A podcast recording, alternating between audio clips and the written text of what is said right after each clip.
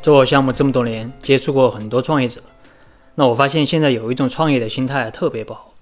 这个时代，特别是这十几年来，有不少企业都借助了资本的杠杆，实现了企业的快速崛起。那有的公司甚至三五年就上市了。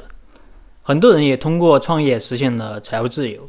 再加上一些媒体的大肆报道，就给创业者，特别是草根创业者，造成了一种特别不好的假象，就是人人都能做成这样的企业。那殊不知，这样的企业，只是这个时代的宠儿，只是少数中的少数。互联网时代打破了信息的垄断，大量信息无差别的进行投放，让你知道了很多本不该你这个阶级知道的信息，这让很多人变得焦虑，也让很多人变得浮躁，更让很多人有了和他能力不相称的欲望。前不久就有一位做家具的老板找我咨询，他说他一开始啊就是做家具的，和老家的一帮兄弟亲戚。一起搞了一个加工厂。他说，当年我们家具厂做的非常大，赚了不少钱。但赚钱之后啊，人就开始膨胀、浮躁，那自信心爆棚，觉得自己无所不能，然后开始多元化经营，搞旅游、搞餐饮啊，甚至还投了互联网企业。那做家具赚的钱基本都投出去了，还借了不少。那现在基本都亏完了，又回到了老本行。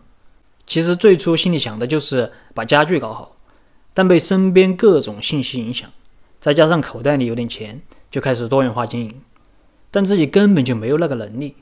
如果当初自己一直专注于家具行业，那可能现在又会是另外一番景象。事实上，我所接触的大多数成功企业啊，往往都有一个特点，就是在一个领域内深耕了很多年。从最开始一个家庭作坊啊，慢慢的做大啊，赚了点钱，然后搞研发、搞品牌。到后来呢，抓住了时代的红利，然后上市。